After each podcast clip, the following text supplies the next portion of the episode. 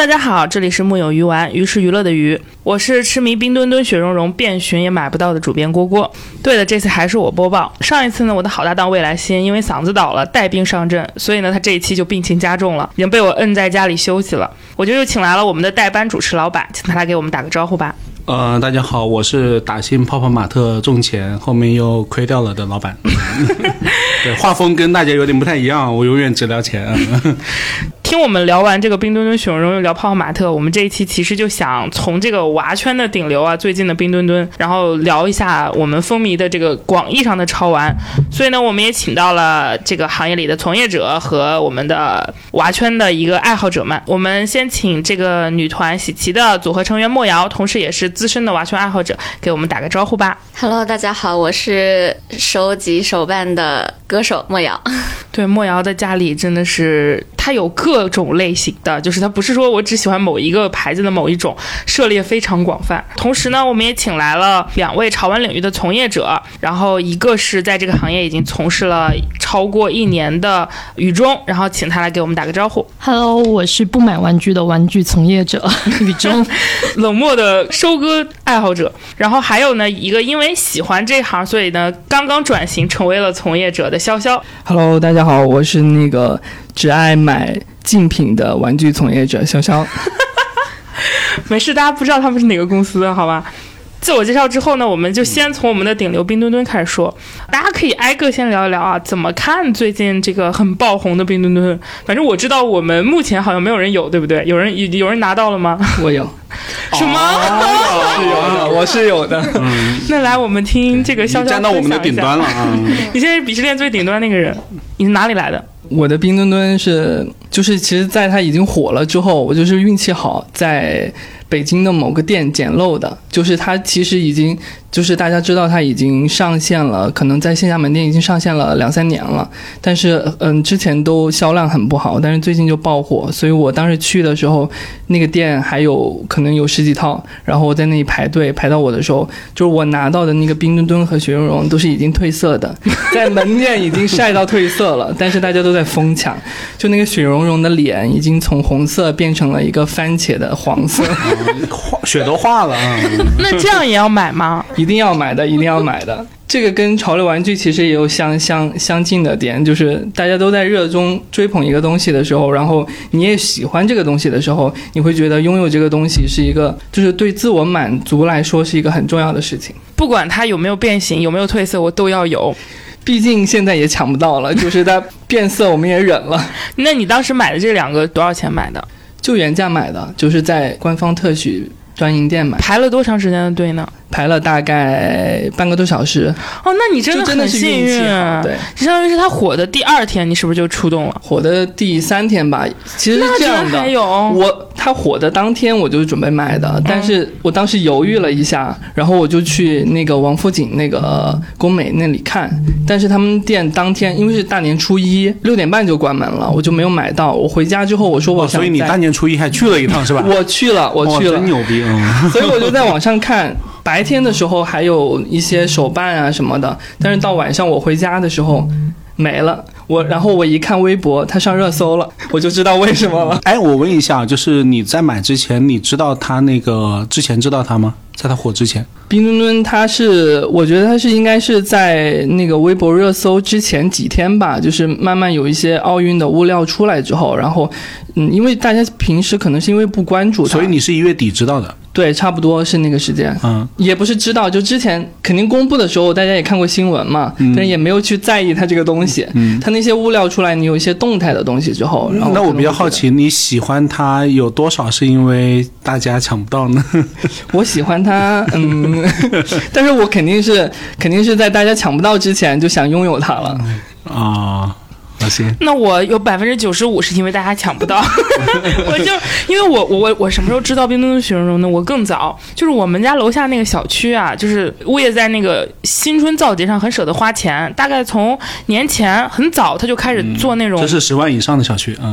冰雪建设，然后他就在那个门口那儿就摆上了那个巨大的冰墩墩雪融融的两个立牌儿，然后还挂满了彩灯，就是什么喜迎奥运、欢度新春，然后我才知道，我就认真看了一下那个，我当时感觉就是好土，真的，我当时第一反应是怎么会这么土？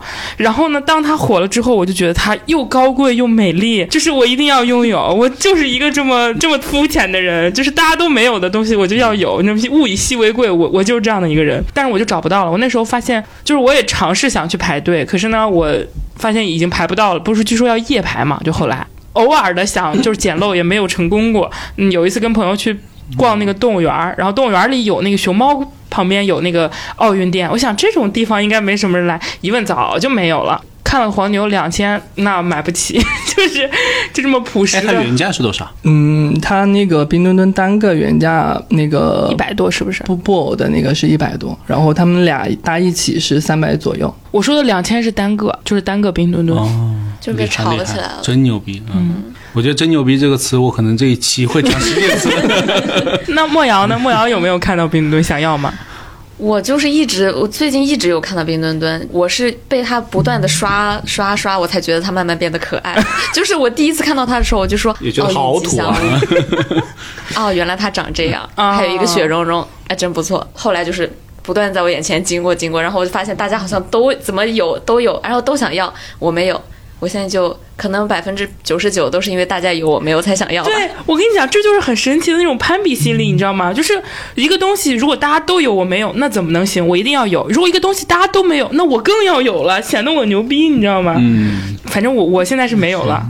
我有一次，你知道我一度想在我们公司买一个，然后全公司 二十多个人一起拼单算了。后来老板发现那个药在黄金市场炒到两千的时候就放弃。而你知道最好笑的事情是什么吗？就是我有一次我跟他去采访某个大佬，那个大佬的办公室里有，然后老板没有发现。我们采访完之后就跟老板说：“我说你看他那里有个冰墩墩。”老板跟我说：“你快去跟他合影，说那是你的。”我说：“倒也不必如此吧。”所以那个雨中呢，你你你怎么看冰墩墩？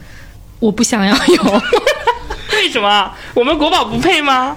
因为觉得不好看。哦，你看这种回答就让我特别的没有办法，因为这是个人审美的东西，你没办法说服他说它好看。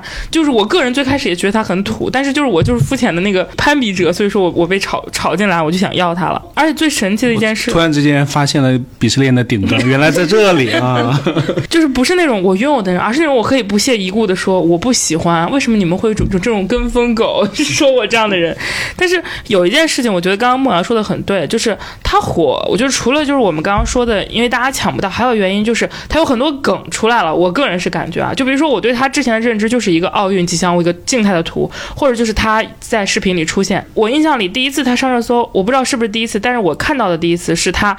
被门卡住，进不去门，对不对？你们是不是也有这个印象？然后还有就是他那个动图，他在那个雪地上，哎，就是一抬头那个抖身子，你就觉得他那个物料特别可爱。就是它静止的时候，你就觉得它只是一个普通的带壳熊猫，可是它动起来，你就觉得它有了那个有了人味儿了。我觉得这就是那种它从一个物品变成一个 IP 了，就是从它的有物料开始给我的感觉。是是，所以你讲这个就是跟我原来特别喜欢看那个米老鼠的皮套，两个之间互相打架，啊，对对吧？嗯，就是。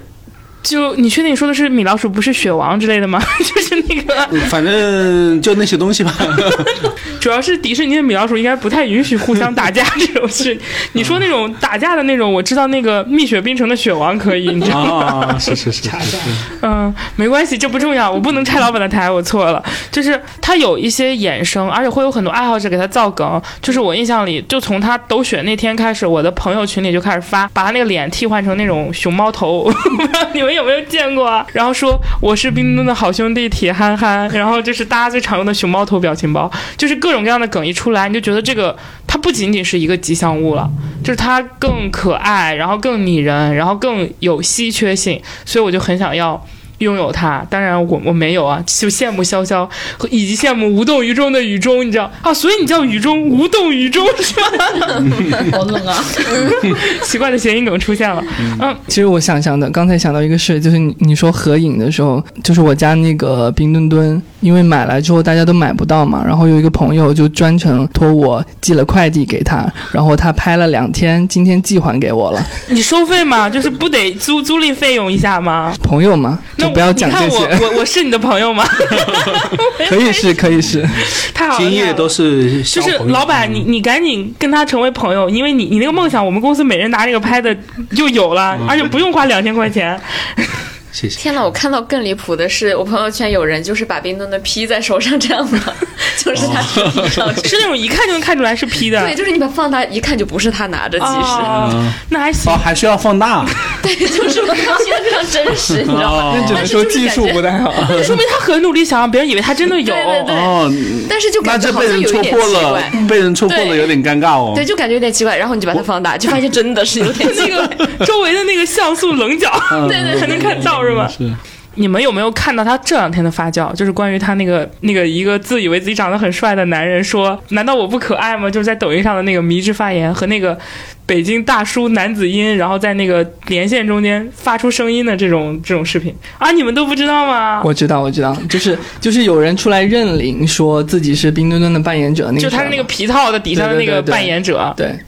他后来出来解释说，是他那个合约只签到开幕式结束。其实也可以理解，就是大部分普通的人会觉得说，因为大家都在追捧的这样一个热门的东西，我肯定有这个虚荣心来说啊，我是这个皮下的人，怎么怎么样。其实很多大家喜欢这个东西，就是像嗯，对迪士尼的那些玩偶一样，就是大家其实很，就是为什么迪士尼对于他那个那些玩偶的皮下保护的那么好，就是其实他也能够洞察到说，真人他会有非常真实的感受。如果是只是一个人扮演的一个人偶的话，它其实都是存在一个虚拟的一个状态的，它它会有更多的想象空间在里面。真实的人会破灭到对这个东西的一些美好的幻想。就我那天，我先破灭不是从看见那个男的开始，是从那个连线开始，我听见那个北京大叔，也不知道北京大爷的声音，啊，你好，就，但是那个就是我整个人呆住，你知道吗？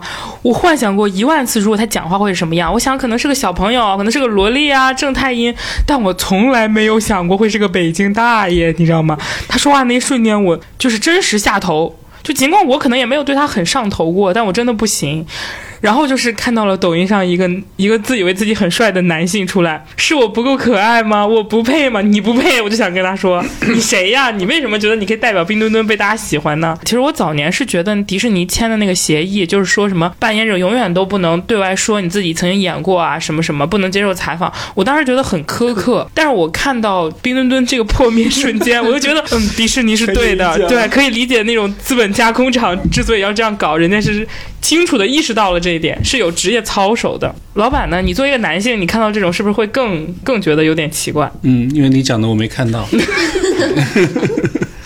我光幻想一下就已经下头了。对，但但因为我本来就不在乎，说白了，我 我从来不在乎下面，因为皮套人都是我进入这个行业才能知道的一个词汇，你知道吗？啊对，所以我从来不在乎下面到底有没有人，因为我觉得本身对于皮套人有人这个事情，我觉得对于组委会的批评是对的啊，就组委会完全没管理的好，但我觉得对于下面那个人多么让你失望啊，我觉得其实是有点没必要，因为你本身寄予那个形象过多的东西了。因为其实你稍微一想就知道，对吧？他下面肯定会有人，然后如果管理不好的话，那个人想出来蹭蹭热度是很正常的，对吧？在我国现在还有听说还有两百个 两百个网红在重庆的星巴克门口直播呢，对吧？这些都你都要司空见惯的嘛。老板站在一一定的高度上，然后但是作为拼多多的爱好者，当时我真的看到我们的听众的那个粉丝群嘛，就是辱骂那个 皮套下的那个人，辱骂了好好久，就辱骂那个北京大爷是吧？嗯不是北京大爷，就是北京大爷那个辱骂的是组委会，然后那个抖音上那个男的辱骂的是那个男的，就是挨个就是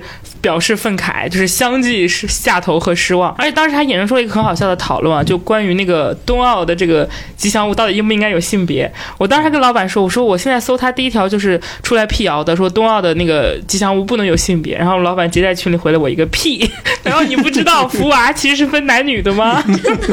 真的真的，那个但我不知道是谁啊，应该是贝贝还是莹莹吧？对，北北京欢迎你，对。我知道妮妮应该是个女的吧，啊 叫妮妮了。呃，就反正某某两个是女的，对，呃，这个只是我知道的，但是我更确切的知道是那个小时候，那个我们小时候还有那个什么，估计你们都没生啊，对，有那个什么 亚运会，然后亚运会的那个吉祥物叫盼盼，然后盼盼就是个女的，为啥呢？因为当时我看那个三星智力怪快车还会考，盼盼是男的还是女的啊？对，这个我已经很啊对迷糊了。你这个问法也特别三星之里快车。我我知道是那个福娃当时出了动画片，嗯，是有配音的。所以当时郭郭艾特我，我说屁，但是后面他又截图说说什么现在的奥运会是不允许有男女，我说有可能是因为政治正确，政治正确，所以导致可能最近这几年确实就不分这些东西了啊。对，因为日本就去年那个日本的那个夏季奥运会的时候，他那两个吉祥物有一个很典型的女性形象，就那个粉色的那个，然后但是他对外宣称的是那个也不是女性，她只是一个外表是个呃什么女性性别，但她其实是个虚拟什么人，不分性别的。哦，然后我们老板还以为说是外表是女性，但是自我认知是男性，对，然后但实际上又是一个变性人的一个人。我说，哎，这这个对，做了三四重 buff，很厉害。我想起池子说的那个，我是一个来自河南的黑人女怀孕女性，就是她没有，她是不是个虚拟人，不分性别，然后就可能也是一种政治正确吧，当然，但是我觉得这么做处理是有道理的，就是你可以模糊掉她的性别概念，在你心里它就可男可女嘛，就是没有那么强的，尤其是它本质是个。这种明显动物体的熊猫体，你就不会想着去去纠去纠结它里面是谁。就像刚刚老板说的，你我们都知道下面有个人，我们又不是傻子，但是我们可以选择性的无视掉它下面有一个人，就跟 Vtuber 虚拟偶像一样，何必你要把那个皮套脱了，让我们看见底下真的是个人呢？所以就是不要打破我们对于这种皮套类，这能算潮玩吗？雨中，你觉得这算潮玩吗？我觉得它不能算潮玩，但它算一个 IP。就是它的那些，哪怕就是我们刚刚说它的那个食物，就比如说它的毛绒跟它的那些盲盒，也不能算潮玩嘛。嗯，我觉得它不能算潮玩。潮玩是怎么说？它是一股潮流，它是需要有艺术性的。但我觉得他这个更多的是，更多的是营销上面的属性。哎，我看见潇潇笑了，你怎么？你的意思，你有你要反驳他吗？快来！没有没有，我们那个奥运会吉祥物还是有 有艺术性的。一定要找补一下啊！我能理解雨中的意思啊，就是。他作为一个，就是跟刚刚跟那个老板说的，他在没有变得这么抢手之前，大家都知道他，而且没有觉得他很好。然后等他变得这么火，并且被赋予了一些东西之后，他变得火了。但是我个人理解他的那个 IP 属性，其实就是从他自己具备了一些故事和人物，比如他很笨，他会卡住。包括最近我们在录的这最近，他不是因为想跳那个四 A，然后老是摔倒吗？就是这种拟人化的属性，我觉得就给他了一些人味儿，就是潮流性。然后他如果日后再出大量。的周边，我个人是会把它归到潮玩，但我不知道它能火多久啊。如果是真的像那个血汗加工厂里面一个月要生产一百万只，那可能很快就供大于求了，可能就。对啊，你们看好吗？就是一个月之后，你觉得它还会火吗？对，我觉得应该不会了。我觉得它就像以前的各种奥运的吉祥物一样，其实就是因为奥运会。它是一个纪念意义更更多嘛？其实就是，比如说大人买给小朋友说啊，这是哪年哪年奥运会的那个吉祥物，其实它更具备的是一个纪念价值，而不是那种潮流一直会有收藏。它就是可能收藏也是它今年就是二零二二年它因为奥运会的收藏价值，对，然后就可能过六十年说，哎，这是二二年的那个那个，所以才会有收藏价值。但你要是每年都有的话，我可能也不会去买。而且换句话说，就是我甚至觉得它都不是每年都有，它就是我一个月之内要拿到。因为其实你看，它那个出现大量那种盗版啊，还有那个黄牛炒天价之后，其实官方开预售了嘛？我看开那个预售说是什么三月二十号开始发货，但是我的朋友就没有买。我不是三月二十号开始发货，黄花菜都凉了，我这个月拿不到，它有什么价值？它就是这一个月的稀缺价值。所以你等它真的就是。奥运吉祥物这种东西，它不可能给你限量，也很难说我就是给你出一个特别版。当然，如果有那种特别版会被炒到一定的高价，我觉得是会的。但是这种也不限量，而且也会有大量的供应的，可能大家要的就是它当下。好像它是有特别版嘛？它最近出了一个那个新年外壳的那个红色那个。嗯，那个限量多少？它那个也没说限量，也就是嗯上上一批，然后卖完了，然后可能过一段时间再上一批。他没说具体的限量。嗯，我觉得限量这个事情很重要哎。我看所有的潮玩都会说这是多少有一个序号，对吧？嗯。然后说，尤其是大体都是有个序号，然后说这是多少里面的一个，然后告诉你只生产几千个或者说的上万个。我觉得这个事情很重要。他不给你限量的感觉的话，你买这个你会觉得它是一个价值往下走的。嗯。还要在意限量这个事情吗？在意，因为限量限量很难拿到，就就因为它少稀缺嘛，所以大家都都想有，然后拍个照干嘛的？朋友来家里就是玩手办的、玩玩具的人到家里，哎，你有个限量，这个就会很特别嘛，因为嗯少。嗯，那要多少才叫限量呢？一万只以下吗？还是更，少？我觉得几千只就可以。就比较难对拿到的对都是限量。对对对，你觉得万也这么想？只都多了。对，其实嗯，你说限量的东西，包括说是其他的一些呃，就跟那些昂贵啊或者什么的东西，它有相似之处。它其实也有一些像什么社交价值啊在里面，你可以拿来跟朋友进行交谈，或者说作为一些讨论的点，可以寄给朋友，让他拍完之后再还给你。对对对对可以变成 变成一个朋友欠自己人情的一个借口。学到了我呢。借了你一个冰墩墩，你还记得吗？朋友拿到之后说我不还给你了。不，他说我三月二十号还给你。就能借我一个月吗？你的冰墩墩？太好笑了。但是我觉得还有一点啊，就是冰墩墩它很难这样做，因为它背后其实是一种国家的概念，它跟那个商业市场的资本行为不一样。我理解它最多能出到什么份儿呢？比如说最多就是志愿者限量款。或者说是从业人员限量款，我给所有的运动员，有啊，比如说金牌那个运动员拿的那个肯定就是限量，对吧？嗯人家金能搞到？吗？我也想有，我也想有。我觉得吧开，始做梦了啊！我觉得义乌应该可以，拼多多努努力 也不是不行，你知道吗？真行，那就但是会会被会被逮。你没看那个做假货的那个抓的那北京那个石景山那边抓那个三个制假贩假的人，已经判了一年以上有期徒刑，一年啊！这真的是他做的重拳出是击，金牌的，不是金牌，做的就是普通的冰墩墩。啊，因为它也有版权保护，对，今今年奥运会打的可严了。所以所以大家就说他们真刑，就是那个刑法的刑。但我我我确实理解啊，因为奥运会是一个对于国家来说做吉祥物更重要的，其实是传播奥运价值，然后呈现出这一届多么好啊，多么国家实力的一个象征嘛。他不可能多么在意在这个上面通过做稀缺来赚多少钱。是，对，所以更重要的还是要把这个东西传播出去啊。那我觉得今年是不是很成功？冰墩墩奥运它强绑定，而且你我不能说就是因为它奥运才火，但是冬奥的高热度中，我觉得冰墩墩是贡献了一部分，还甚至还挺多的。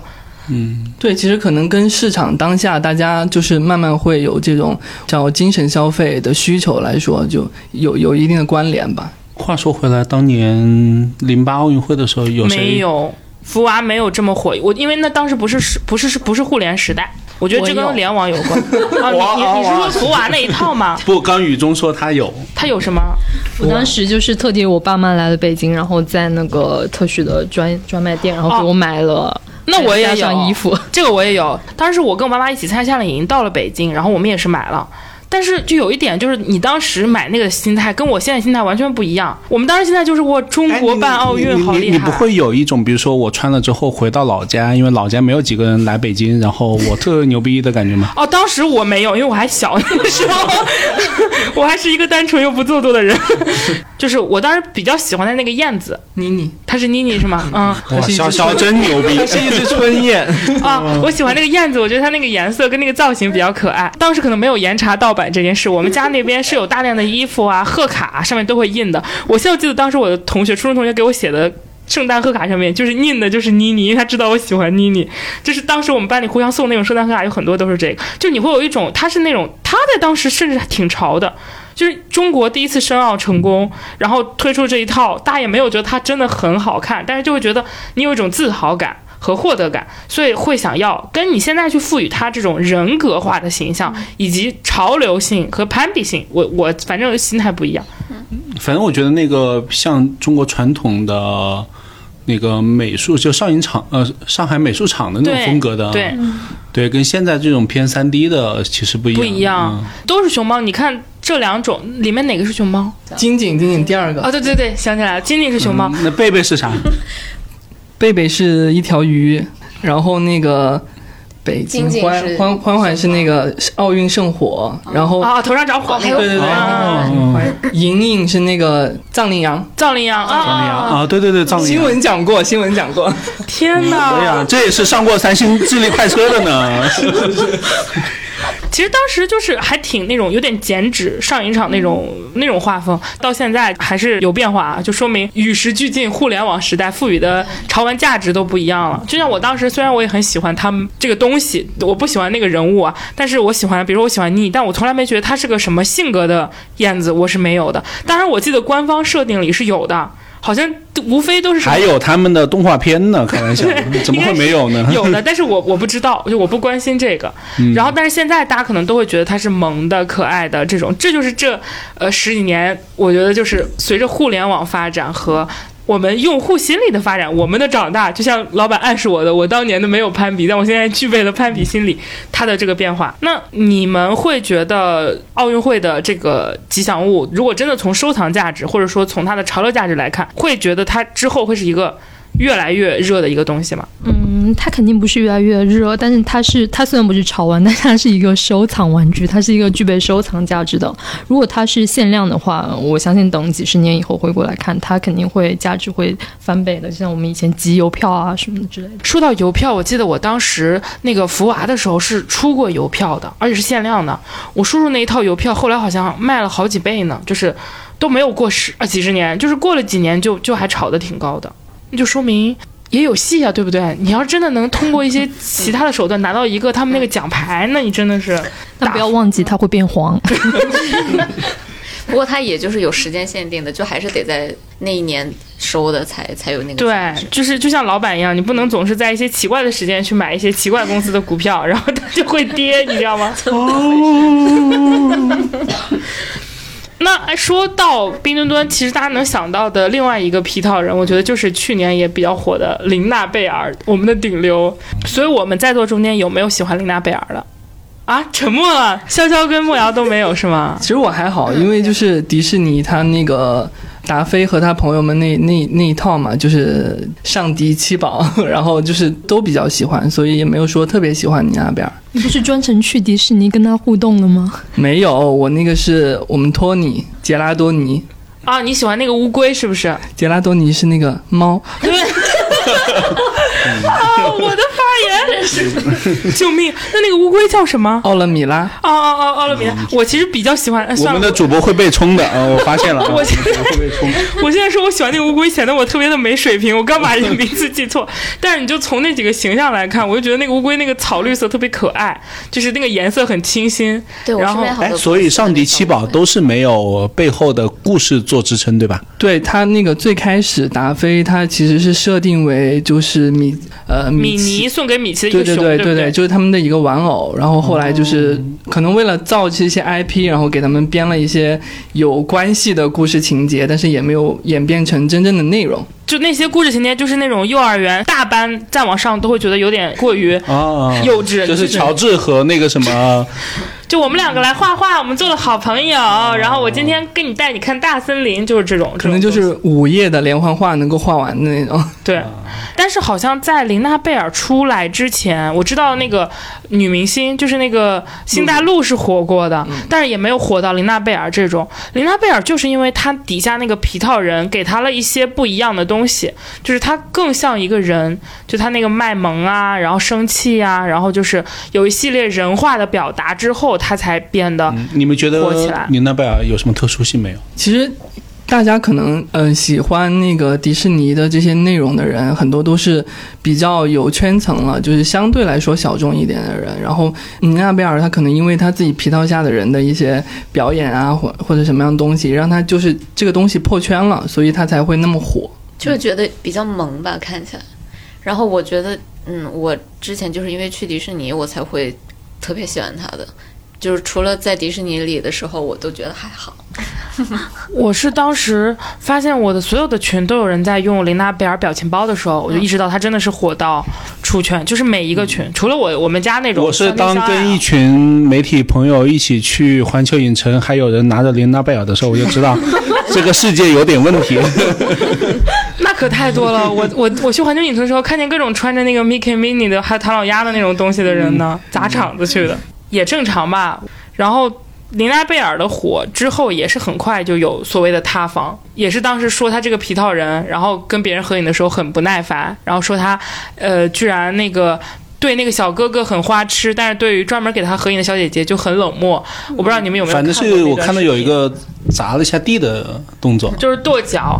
但是我当时觉得很神奇的，就是明明在一个星期，甚至几天前，他那个动作还被别人很多人觉得好可爱哦。就我当时觉得好离谱，为什么只过了三天他就变了呢？同样都是砸地，我我一直不能理解的一件事就是，人们是怎么能从他明明有一张面无表情的脸上，能看出和一个同样的动作上看出他不耐烦和他好可爱这两种完全不同的东西。就是感觉其实跟很多东西潮流是一样的，就大家可能觉得呃可爱，然后别人说可爱，那我可能跟风觉得它可爱，然然后当那个你比如说一个玩偶它做这样一个动作的时候，有人带节奏说它可爱。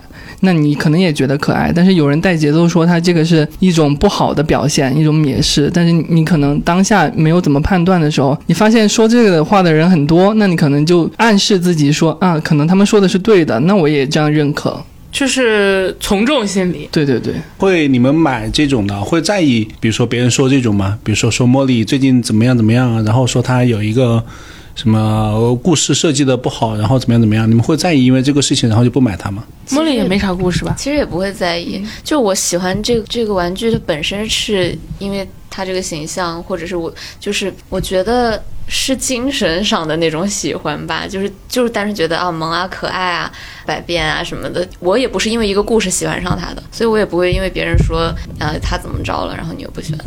嗯，那如果有一天，比如说茉莉或者说哎潇潇是喜欢哪个 IP？我都还好。好，就你喜欢的多 啊，是你喜欢的那假设几百个 IP 啊，哪一天变成皮套了，就是那种玩偶了，然后有人表演了，你们会担心吗？还是会很兴奋说啊，终于太好了？主要看这个东西，我喜欢它的原因是什么吧。就是如果说是一个内容向的 IP，我肯定会担忧说它这个东西出来之后，对于我对它的认知有没有影响。如果它就是像潮玩一个呃那种看颜值的东西，所以它它就算有皮套或者没有皮套，对于我来说，我看的还是是那个产品本身。嗯嗯嗯。但是不是听说泡玛特要做乐园吗？那我觉得他那些 IP 免不了 要开始玩偶化啊！对对对，免不了要火吧？其实我有点担心，哎，那你担心会啥呀担心什么呢？对，就是本来我对他的印象一直都是可爱的、很萌、很很好的那个样子，嗯，然后突然他动了，万一他还像那个冰墩墩突然出生了，我就有一点担心。嗯就我怕那如那如果他像琳娜扮演那种可爱的方式呢？但我觉得跟茉莉不一样哎。不太一样。嗯我我现在幻想一下，茉莉是一个会动的，然后他还会那种然后它里面是一个男的，但其实泡泡玛特的门店上面有那个 LED 屏，茉莉是会走的，还蛮可爱的。哦，对，就是那样的就还好。但是当你知道它是一个皮下有一个人的情况下的话，就感觉还是会不太哎一，样。就茉莉做那种铃铛扮演那种动作，你能接受吗？比如说砸一下地啊，或者托个腮呀类似这种就是我觉得我可以接受，但是 就我感觉他他动是可以的，但是就是我真的不想太不太想知道是谁在做这个动作。啊，就它只能局限在就是一个皮套，但他不能，我不想知道里面是个啊人。当当然，我相信泡马特这个能力还是有的。所以要注意啊。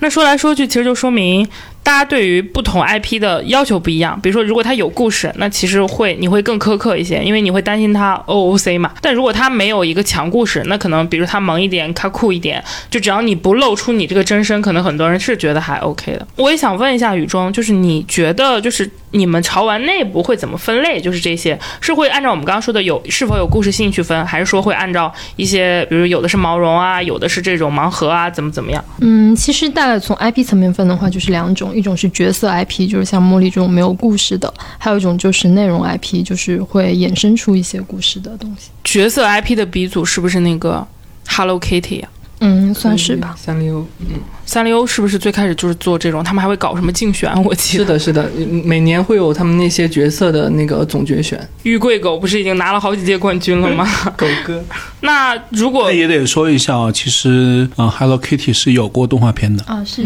它是火了之后才有的，对，火了之后才有的，好像是八十年代才有的吧，在日本。那我们如果不是从 IP 来分呢？我们会按照它的，比如说这些是那种塑料的小人儿，这种是金属可动，这种是什么毛绒，这种会这样分吗？嗯，其实会有种类的划分，比如说潮流玩具，比如说嗯手办、GK 雕像，然后可动人偶这种类型。GK 是什么？它其实就是属于其实需要你再加工的一个手办。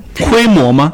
可以理解，就是机其实是就是嗯、呃车库的意思，就是你需要在车库里进行再加工的一些。哦，我知道，就是那种我有很多朋友去会去做喷绘，就是那种很多美搞那种美漫圈的，是不是？嗯，然后他们甚至那些那些做出来东西还可以去玩，就是有一些可以玩的那种桌游配套的东西。它不限制你到底是什么的品类，但它说的是一种就是过程，你玩它的过程。哦，明白。那就还挺考验你的上色各种的是只给他化妆，然后穿衣服什么的那那些吗？嗯，更多的就是喷绘啊什么的。就是其实可以理解为一种改娃呀，对或者说是哦就是一种再创造的东西，就是对他那个本身进行一个改造。嗯就是穿衣服的话，它比如说像那种 BJD，它其实它本身那个衣服就是可脱卸的嘛。对，嗯，明白。对技术水平有一定的要求，而且好像我感觉好像这个是会比较特定圈层，对不对？嗯，这个其实很小众。就是那按照这样分类来看的话，你觉得当前在国内，或者那我们连说说吧，在世界范围内，你觉得哪个是最火？在国内哪个是最火的？我其实觉得在国外跟国内，在内地就是有一些不一样。在国内的话，肯定就是盲盒。国内的盲盒那是毋庸置疑的，天天被炒的。对，嗯，在国外的话，我觉得其实每个品类都有自己特定的一个玩家。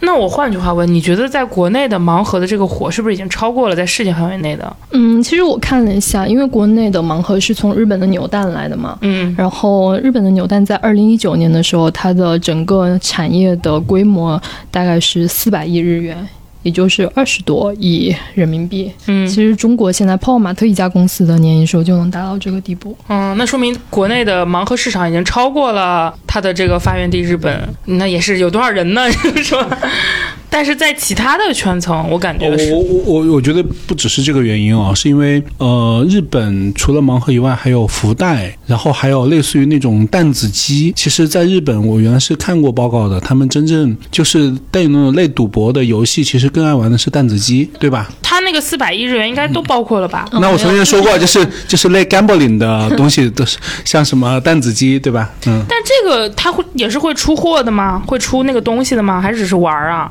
弹子机它其实就是类似于一种电玩，在日本就很多，你可以很多那种上了年纪的人或者什么的人，他们也没啥事儿做，然后就去有稍微有点博彩的那种性质。那肯定不一样。我们聊的不还是潮流玩具吗？这个大赛道。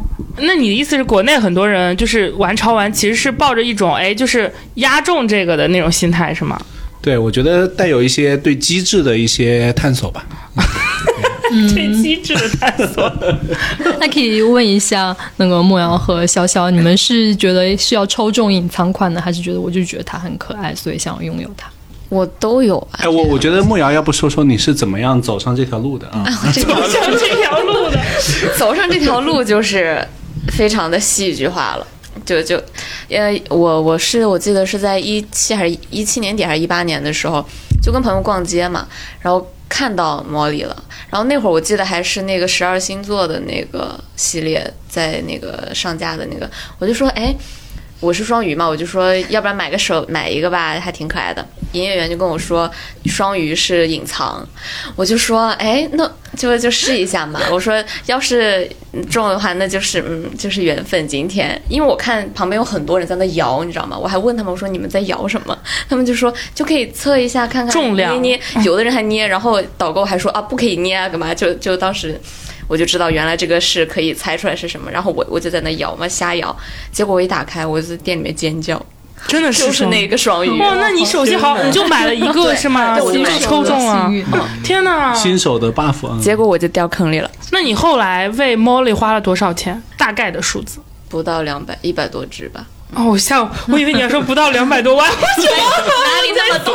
猫力，拜托猫力也没有那么贵，最贵的最贵猫力也就一一千二差不多吧。嗯嗯，两百多只，那那还好，那还好。就是我我我我我感觉还是一个相对理性的，没有说那种我一定要抽到所有隐藏的那种，是不是？而且我每次也都不会不会端盒，我都是喜欢抽。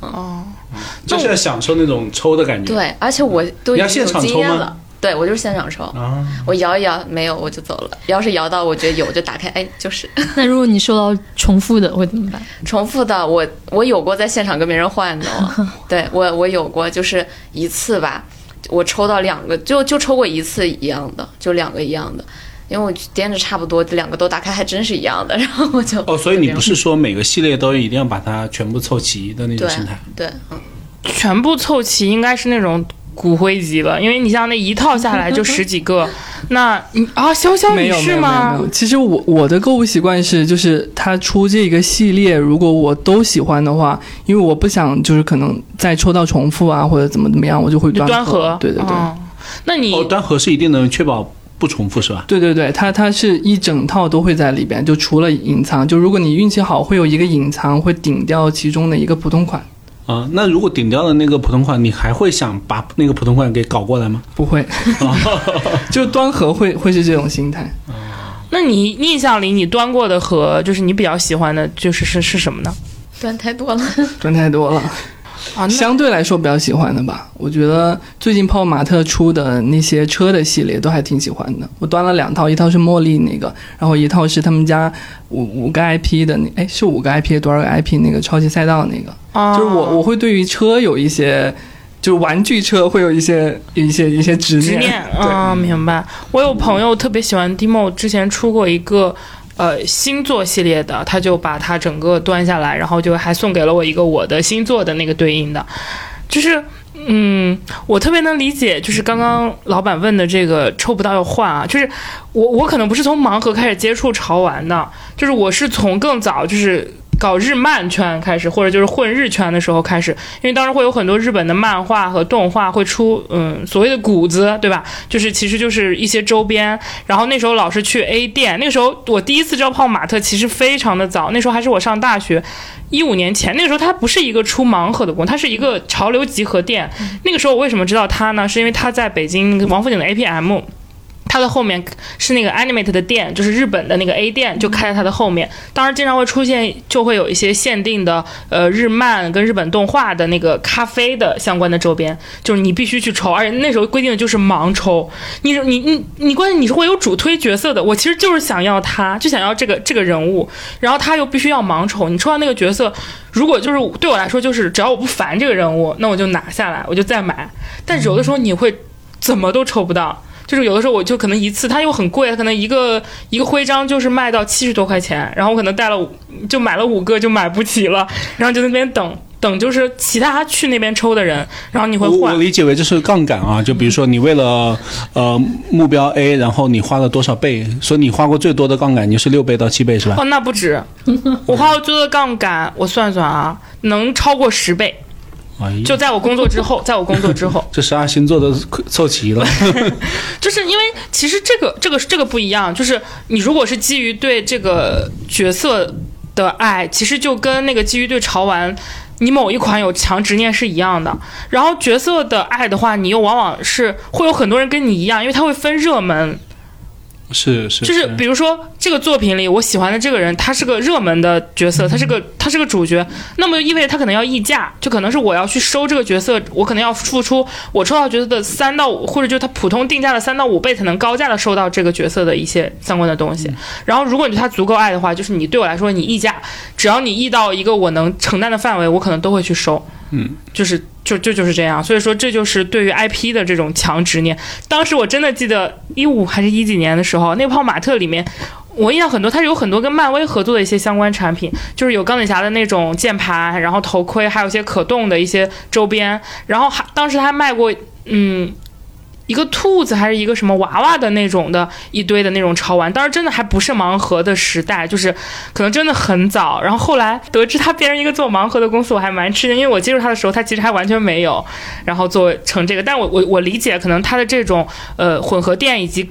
跟日就是最早其实跟日系的这个扭蛋系的这种合作，其实对他后面的经营和运营应该有蛮大的影响。自让从他发现了，可能搞这个确实是一条路子嗯。是挣钱的，因为你说句不好听的，你那个咖啡就是真的，大家都知道，就是日本国内的，反正我吃过的，我我我经常为了想要抽我喜欢角色的这种东西，去线下嘛，就是去上海、深圳、北京我都去过，真的都好难吃，那就很少有那种 就 K 服店做的好吃，都很难吃，而且又很贵。但你为了拿它那个东西，你就是得去吃。还不如卖肯德基十。丸，哎，这是什么东西？十丸，十万，日本那边最开始他会在一些食物购买的时候送的一些小玩具，然后后来就衍生成为了一个单独的一个玩具的系列。这次是一八八零年年的时候在美国就有了，然后是后面嗯二十世纪的时候日本引进过去。你们说的食玩是指的是他吃这个配套送的周边，还是说吃这个他送的那个就跟食物一样的东西？都有都会有。啊，我还以为食玩指的就是那种做成跟食物外形一样才能叫食玩呢。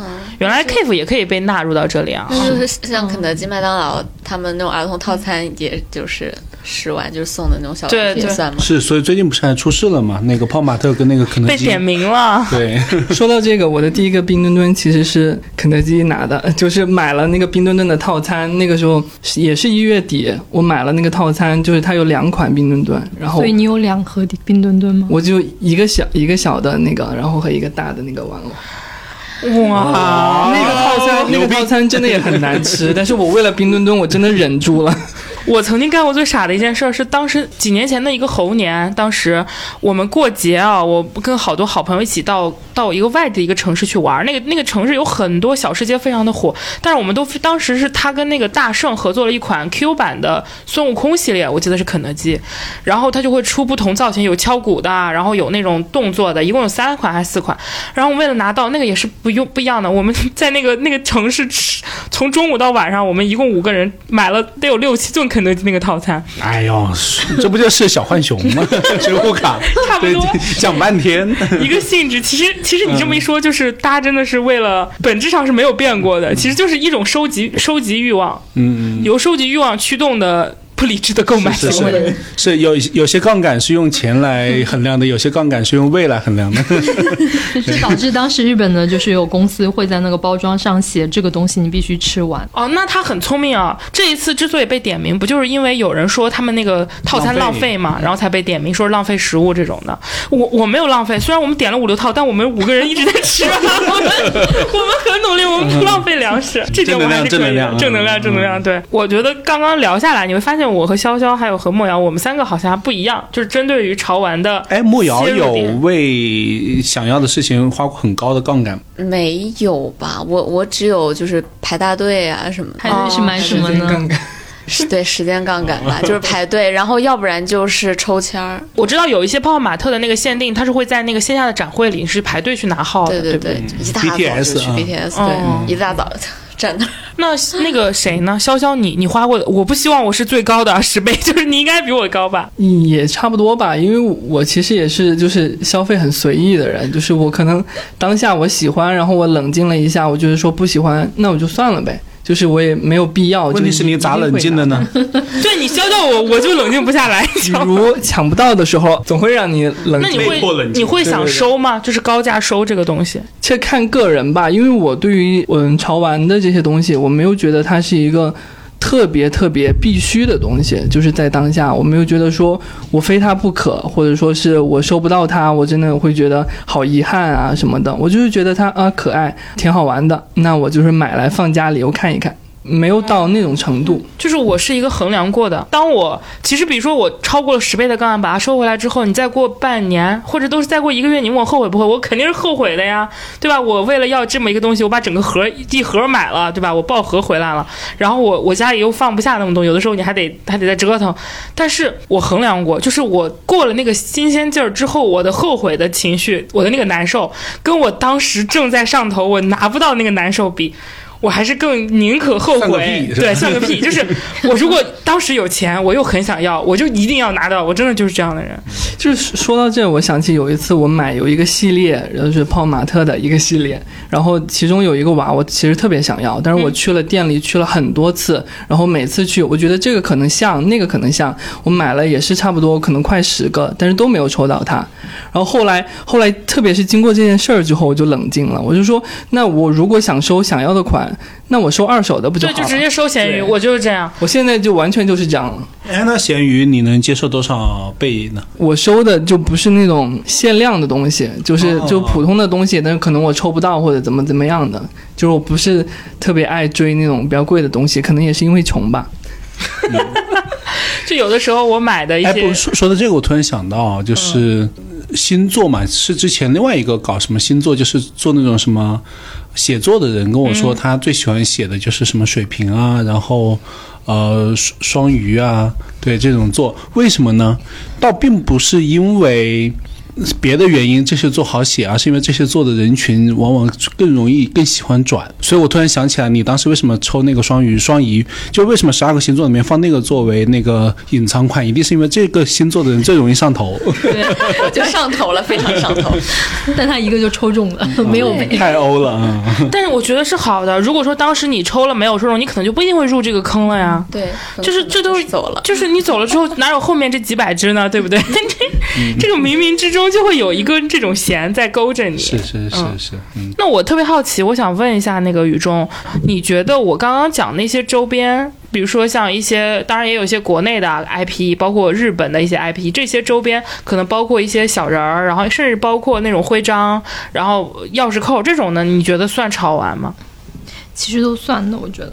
啊，这也都算潮玩。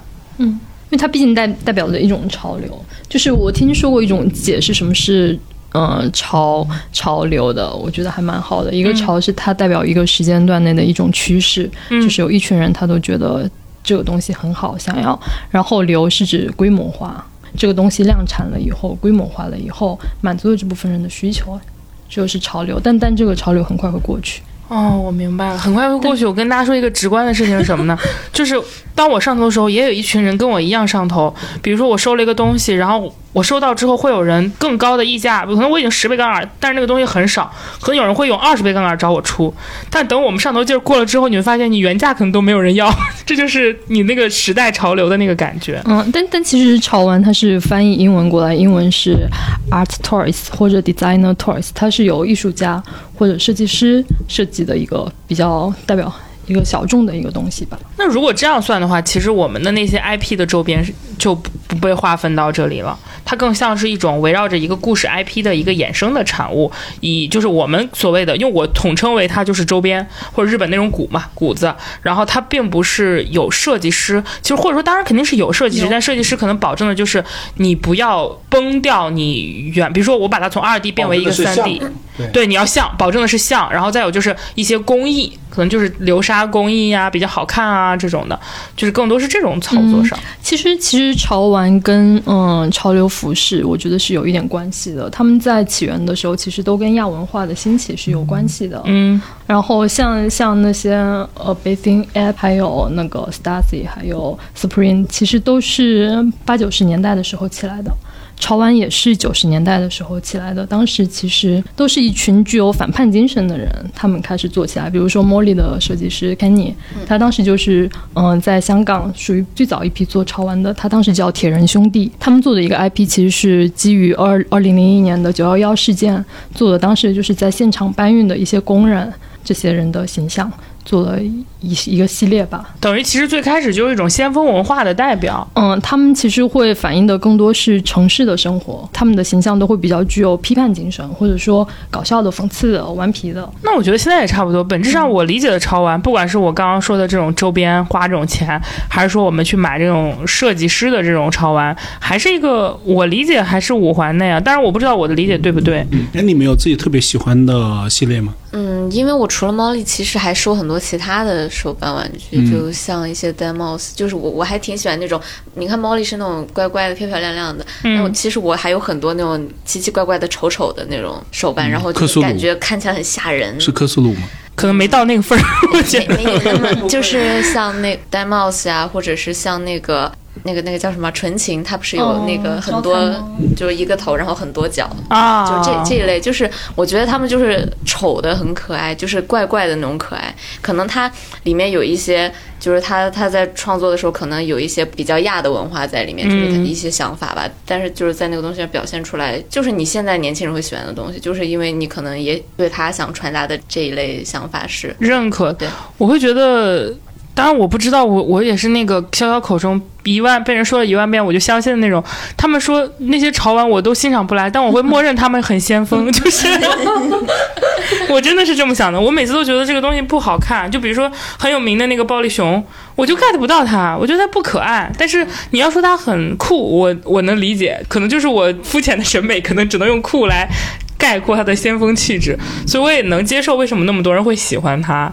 当然有一些做的特别夸张的一些，可能就超出我的那个审美范围了，会。但暴力熊其实是潮玩发展到一定阶段以后出现的一种新的平台，它叫平台玩具嘛。嗯它，其实后面会跟很多知名的艺术家、设计做联名对，对其实会抬抬升它的价值。我记得它好像卖的最贵的，基本都是那些联名，而且都是那种限量款的联名，就能炒到好贵好贵啊！就是感觉一些名人在这其中也有起到一些助推的作用，他们会去晒一些东西。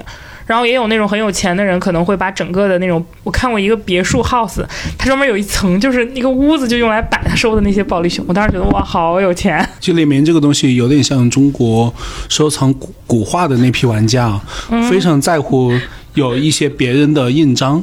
就比如说，一定要有郑板桥的印章，啊虽然可能是一个宋代的或者说唐代的一幅画，但是有了宋板桥的宋板桥的印章，可能之前那个人不是特别出名，他马上会翻好几倍，那他最不想要的应该是乾隆的印章。是吧？最不想要的是他的诗，对。我明白这个意思。其实本质上，你别人名画盖印，就跟你倒手是一样的嘛。哎，你们会卖吗？没有卖过呀。是真的喜欢。我其实出过，但是我我出的时候可能不是我出的那些就是周边吧，它不是说我呃为了挣钱出，而就是可能这个阶段我对它下头了，我不喜欢这个 IP 了，然后我就会把我之前的一些 IP 相关的一些产品给卖掉。其实本质上我们管这叫回血。就是呃，因为我之前买它的时候就是出血嘛，就是我可能花了很多钱，然后现在我已经出了这个坑了，我就把这些周边给卖掉，然后嗯，我我为什么问莫瑶是不是卖？我就想这边莫瑶现在也在做一些艺术的创作啊，我在想，如果你加一点你有意思的东西，然后加到你收藏的里面，又把它卖掉，我一定会买，因为我就等着它升值。对，但这个还涉及到 IP 哦、嗯，因为你你你你本质上商业行为嘛，如果将来是真的要是，啊是，对吧我觉得真到某个份上，比如说莫瑶的这就是联名创作，对，是是很被认可的。其实泡马特不会傻乎乎的说，还跑来告诉你嘛，对吧？他一定是想方设法跟你联名的啊。其实，在玩具圈，好像这种二创一般，嗯，就是品牌方啊，或者说版权方也不会特别追究，因为就它大大多数是流传于就是爱好者之间的一种行为。对你又不是批量，你不是找个工厂。哦，我看有那种改娃，就是这种泡马特家还蛮多的，对就是他可能会把这个娃，然后寄给那个专门的改娃的工作者，然后他改一个娃，可能我我朋友跟我说，就是他们大概有一个灰模，然后他去做加工跟修改，然后可能五六百，然后而且还要排大队，就是那个设计师是人力有限嘛，可能就得提前很久预定，然后他就会把一些很好款式做得更好看，就比他们那个设计师设计的更漂亮一些。哎，你们改或者二创吗？没有这个能力。你们有送过自己的娃去改吗？没有，我也没有，因为我其实就是虽然我买的多，但是我就是那种基础玩家，就是我真的就是买来可能就放家里，就是可能我过了一段时间也不咋看它了，它可能就在我的家里成为了我家里的一个摆设。我是没有收过，但是我会就是我如果买回来以后，后来太久了不喜欢，我会把它改成别的东西。我有一个镜子，就把它拿来做装饰了，或者是包，我不是自己做那个布袋嘛，然后就缝在包上干嘛？就是为了让它哦你会把实用起来那个潮玩缝到包上，还是什么意思？嗯，对，就是我可能现在没那么喜欢了，但是它放在那儿，我又不会想把它卖掉，我就把它改到别的东西上哎，。我理解这其实也是一种二创哎。就我看之前也有、我有朋友就把那个应该也是把一款猫里寄给那个做那个奶油胶手机壳，会把它做成那种手机壳，也挺可爱，就是有点沉，就是我拿起来会觉得。因为最近不是很多人说什么时尚圈有那种买手或者说模特自己搭配的衣服。也需要申请版权吗？因为就是用这个衣服配这个裤子配这个首饰，再配一个这个什么眼镜，也是我的 idea，对吧？那我为什么不拥有版权？当然这个有争议啊，但我觉得起码大家是认可他的在这里面的创意的。那我们说，目前为止，就是刚刚莫瑶说他大概有两百只娃，潇潇潇潇家是几百只？没有数过，就大概能有个七八百吧。七八百，嗯，哎呀，真牛逼！我的话，因为我我我不是只是只是娃，我主要是以周边来算，那我只能用个钱来，大概得有个三四万差不多吧。其实你是国外很典型的那种玩家，就是为内容 IP 付费的。对对，我就非常典型。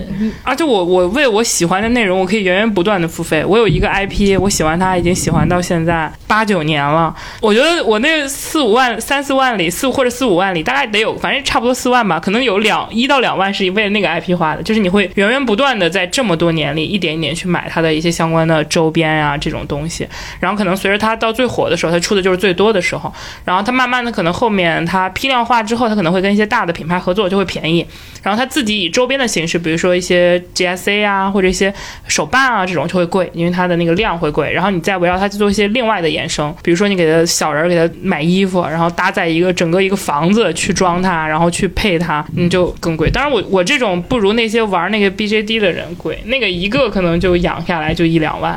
那种我我我最开始理解的潮玩，觉得他们好高级啊！就是小时候逛漫展的时候，哎，我也不自主用上“小时候”这个词，都是被老板带的。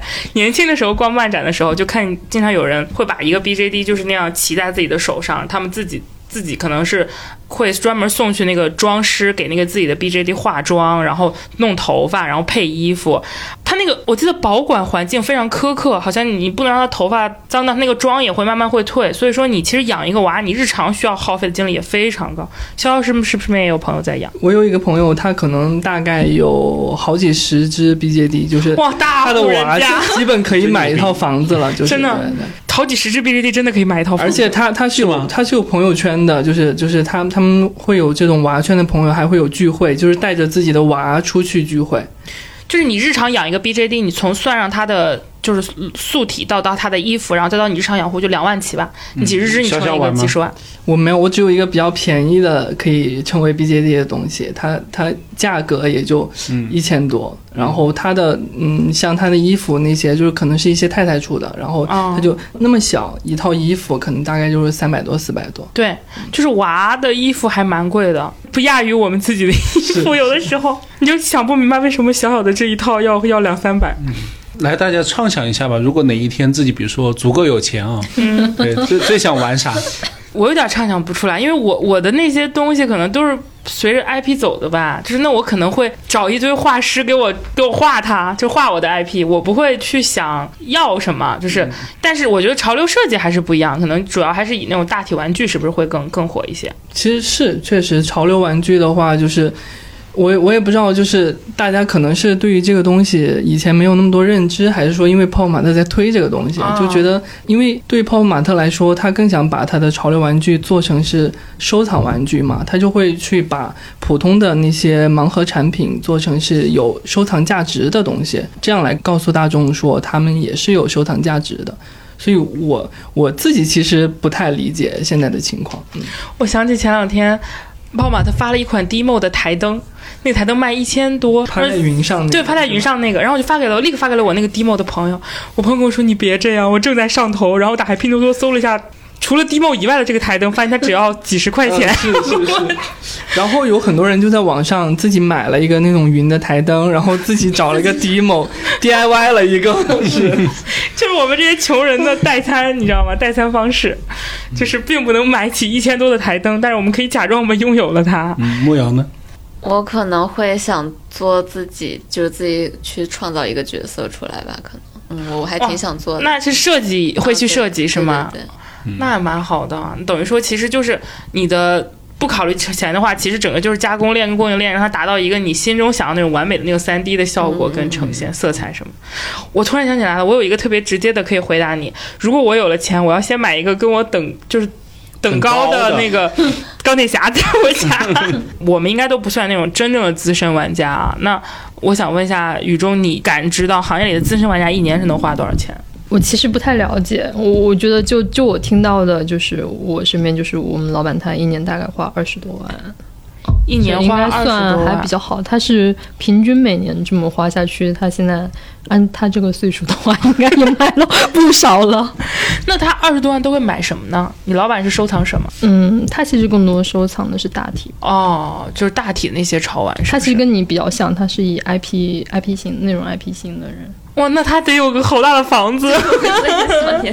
我在思考这个了，真的，他有一个好大的房，他能摆下去他每年买的二十多万的大体。突然想到郑渊洁的故事了。当时为了存 存下各个那个地方的信件，对，买了买十套房。对，嗯，但但但是真的资深的那种，他并不是说买的越贵越好，而是他喜欢的这个 IP，他所有的关于他的东西都想要。是就是而且也其实也不是所有的关于它是那种不是写点的，就是你如果是 IP 类玩家的话，我们是更怕它崩的。你去原创一个 IP，尤其是你去做那种可量产化的，跟你有一个原本的二 D 或者三 D 形象，然后你要把它变成一个。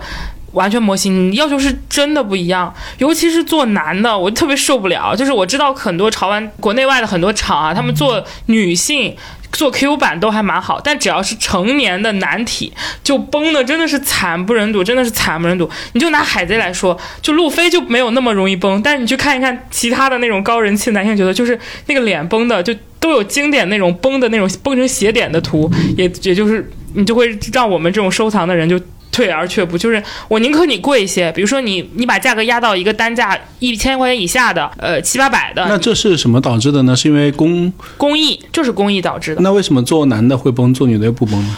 我理解啊，应该跟从业者的性别有关。据我了解，当前圈内的很多灰模的大师，跟尤其是他最难的一步，不是从画儿变成，呃，不是画出来的一步，他画出那个图是可能很多女画手都有，但他要把它变成一个灰模。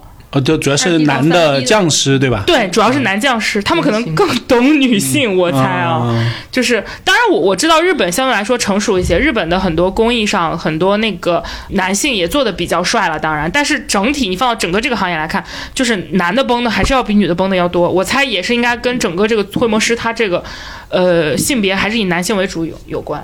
就是我国内有一个非常喜欢的一个厂，就是国内国内一个厂，他家出的每一个女女女角色都是那种我不喜欢这个 IP，但我都非常想买的那种。我记得王者荣耀呀，还有一些经典的一个一些日漫的 IP 都非常好看。但那种我贼贼心动的男性 IP，就是我那种就是我真想疯狂给你送钱的那种，也是同样的一个绘模师出的，我就觉得挑剔，我就觉得这里眼睛怎么这样了，这脸怎么这样了，我就会这样，是真的，不是我挑啊，就是真的是。就水准不一样，能看出来，它跟你这个规模师他那个水平是有关系的。这么听上去，感觉这个行业还是个纯靠手工的行业啊。是这样的，的确是这样的。你就连 GSC 这种像这个尖校社啊，我们都叫。他你听到这个，我就能理解为什么最近泡泡玛特的那个投资人会议中会非常强调说需要向上游走，甚至是要自己做工厂啊，兼并一些工厂。对，因为我觉得听起来好像这个行业还是非常的。初级吧，其实泡玛特比我刚刚说的手办要简单，对，是因为它它的那个。嗯，细节工艺没有要求的那么高，而且它的整个体都偏 Q 版一些。就泡玛特也出过一些更成成人化一些，但那些其实都不太好看了。都，它其实最火的一些都是偏 Q 版一些，设计没有那么复杂。因为你一旦萌化，你对你这个人的五官比例要求就没有那么高嘛。比如说眼神儿，你就不会要求他。我就举个例子，比如我我喜欢的这个角色，我就随便说吧。就比如说张起灵这个角色，他的眼神要求是很高的，你可能得做出一种冷漠的杀气的感觉出来，但又不能又不能。斑斓的黑，对，那你说这种冷漠的杀气，你现在形容他很好形容，甚至你画出二 D 的画，你也是可以的。可是你捏成人之后，你就会觉得啊，这不行。但是张景林的 Q 版，就你只要做一个不说话那种豆豆眼，可能就 OK 了。这就是所谓的不确定性嘛。我觉得泡玛特占便宜就占在就是它目前的工艺品其实还没有那么复杂。它真的想要做成像 GSC 这种厂的时候，要求就更高了，因为 GSC 还经常崩呢。我说实话，但他们已经能达到一个比较稳定的一个。生产水平不不泡玛特，我朋友是这么说的，说其实 Demo 他感觉这两年出的很多也没有早年的一些款好看了。他说他觉得泡玛特在努力的在捧自己的新的亲女儿，就是捧 School Panda，所以他觉得 Demo 没有之前出的好看。他觉得 Molly 有的新的也没有之前的好看。你们买过非那个可爱型的吗？或者说更成人化的吗？我买过那个三 A，就我说过三 A，它呃那个死面军团就是。都是人形的那个，然后手也可以折啊，就是嗯，BJD，对对，嗯，就偏冰人一点是吗？它就是比较酷，冷冷的那种酷。这种也不好，也容易崩掉。如果你有脸的话，反正我买那套魔戒，我已经买的是我我买能买到最贵的。你有特别期待的，然后崩掉的吗？嗯，快讲一讲。没有，都是我已经看到它是什么样子了，才买我才决决定。哦，对，因为因为你你玩的其实是不是那种带内容的，所以你没有一开始预设它应该长什么样子的那种感觉啊。嗯，是我看到我哦，它是长这样的，然后我才喜欢它的。嗯，潇潇呢？因为你也不是玩那种啊。就是带内容的。对我就是纯是颜值向，哦，就只有长得好的你才会要。嗯是，的，丑东西不要。我现在要把我一个柜子给砸了，我那柜子里都是丑东西。啊、我突然理解了为什么国内是这种 IP 形象比内容形象更火了，因为可能好做，对，嗯，因为目前的整个工艺水平可能还是停留在这个阶段，对，再要往内容上走，可能难度更高，又要求厂商要懂，要得中下游的供应链得符合啊。国内目前有的一些代工厂或者是原创的生产厂，其实呃有不超过一只手，就是那种真的工艺很好的，而它都是有重度仰仗的这种呃我说的灰模师的，然后而且灰模变彩模又是一步，就是有的人你看灰模脸你觉得挺帅，但一上色你就崩掉了。然后这个过程的转化，其实我觉得是需要很多很多年的一个因为你看美国跟日本也就那几个厂啊，你像冰人有那么多厂家，但卖的好的不也就是那那几家嘛？然后包括日本也是啊，你这么多年下来，真正能拿到头部的也就是那头部一两家的份额，他们能够保证稳定的生产线。但我还是挺看好国内的，因为本质上这个东西其实技术这种人才啊，你只要有钱不就行了嘛？国内的潮玩市场又不缺钱，我觉得是赚缺人。对，但就是人才就引进引进呗。我我我听说，就是国内的厂有很多是出现那个父子兵同一起上的现象，因为就是会缺新的一些血液进来，然后如果你的爸爸是做这个，你会比较容易接受你做这个。等于说家庭就是传承是吗？对，哦，这个我倒没想到。天哪，这跟非遗家庭一样了。这么新鲜和古老的东西居然是结合的，哎，但是我知道日本有一些是这样，就是日本的有一些师徒跟匠人嘛，他们就会就会这样传，因为他，但世界范围内你都很难把它给标准化，你都是得有有某一个环节都是非常考验你的你这个师傅去去操作的，所以对比之下，我觉得泡泡玛特还挺聪明的，他们真的是很知道国内的一些厂，Top Toy 啊、泡泡玛特，包括五二，他们都。还挺懂我怎么把它给极简化，然后把它给标版化，出的很快。我最羡慕的就是它出的很快。来问一下，就玩家群里面有没有一种鄙视链的？其实只有喜就喜欢不喜欢吧，鄙视链感觉没没太就是其实我觉得这个东西，虽然感觉大家可能觉得东西是差不多的，其实际上圈圈子跟圈子之间离得还挺远的。就是是买盲盒的人，就是真的是可能是大众消费者，然后像一些比较喜欢手办啊，或者说是买一些，就是就像刚才说玩 BJD 的他们人，你觉得得他们会鄙视你们吗？干嘛鄙视我？他们就是就是对我们来说就是完全不同的圈子。对，对。你就像那你你觉得会有一种潜在的、默默的那种感觉吗？我，其实我不仅不会鄙视，我还挺羡慕。有的时候，比如说我订一款手办，我预定到我。它开始是就灰模变成彩模到发售，再到我拿到手，可能是个一年多的周期，真的是一年多。那我看那些盲盒，我就很羡慕，就是他发一个货，然后一个月就拿到了。嗯，就我会很希望将来，但是我我知道这个很难，因为 这个就是我说那个手工艺不可替代。但是我在想，在万能的中国，这可不可能变成一个，对吧？如能不能被被被快速化呢？就是你会很羡慕他们，而且从数量上来说，可能的确你单一的手办一个你要比他买一个盲盒贵。但是人家可能有几百只，那我可能只有几十只，你算下来也没花钱，也没有差多少，那你凭什么鄙视人家呢？我觉得这这个就是不一样。就同样，如果是呃 BJD 的话，我觉得他们可能对潮玩，他们就不会认为我跟你是一个圈子的。我个人感知啊，我不知道雨中有没有有没有觉得，没有，但但我刚刚听那个莫瑶讲的，我觉得很有意思，就是他的粉丝会跟他一直在交流这个事情。我觉得他反倒是一个很好的社交工具，啊，不是一个很 让人形成鄙视链的那种。对，就是他们好像只会就是，比如说我发了一堆娃，就是近期的一堆娃，他们只会说好看或者是呃不好看，就是这样。但嗯，没有说是对我喜欢这个东西有有什么意见什么的。可能只有老一辈的哎，他。会他会跟着你吗？会，就是他们就默默的就说，比如说像胖胖他那个猫力可能印在了一些呃食品的包装袋上，然后他们有的时候就会到哪看见了，我自己都不知道，然后我就发，你看居居有这个了，你还没去买对吗？他说这个也有了，你也你也没有对吗？然后我就嗯，雨雨中，你赶紧多送点你们公司的给莫 给莫瑶，对他一个人能带来多少销售？这种就是社交性，其实是潮玩圈一个蛮有趣的点，就是就算你要换，你就得加群吧。我说句最不好听的，有的时候我们可能拿到重复的了，或者是我想有想要买去有一个交换类的东西，有的时候不一定是我要高价收，可能只是因为我有多的，我想要那个没有的，我们可能就会加一些群，然后在群里面去做一些交换呀、这种。你们两个有加一些这种潮玩群吗？我有看到过这样的群，就是之前我在那个呃 BTS 的时候，因为不是呃有很多就是收收集玩偶的人嘛，然后大家就说，哎，那个我们可以加个群聊一下，有你有没有想换的手办？就是这样的时候他，他是有的，然后还专门有那种魔力的群，对，不瞒大家说啊，我也偷偷加了两个群，虽然我不买。对，你这样好好吓人啊！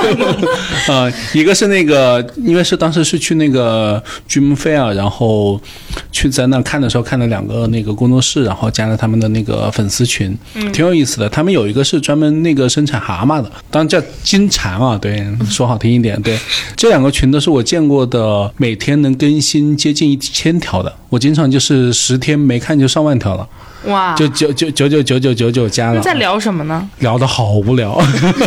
在里面呱呱，对，然后那个金蝉群呢，就是呃，每个人会把那个金蝉不同的颜色、不同的大小嘛，他会粉丝之间喜欢 PK 图，就谁拍的好，然后谁要加什么灯组，然后去怎么把它拍。但这个一点都不无聊，这个对于爱好者来说其实很好的。呃，是是，对。然后另外一个群就是那个他们是做的那个水浒的那个潮玩，然后因为是公共 IP 嘛，然后把那个水浒的一些人物，呃，把它稍微有点带点小扭曲，但同时有点小个性，然后有点可爱的那种。